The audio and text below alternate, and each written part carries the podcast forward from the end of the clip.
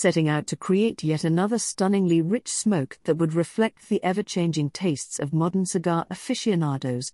The Punch team partnered with one of the cigar world's most sought after masters, AJ Fernandez, to create one of the most potent punch cigars to date, Punch Diablo.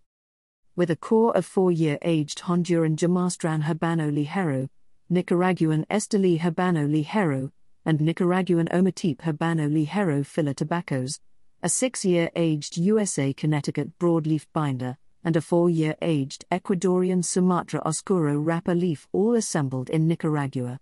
The Punch Diablo marks the first time a punch cigar has been crafted outside of Honduras. Expect hefty earth, spice, wood, pepper, and leather flavors throughout.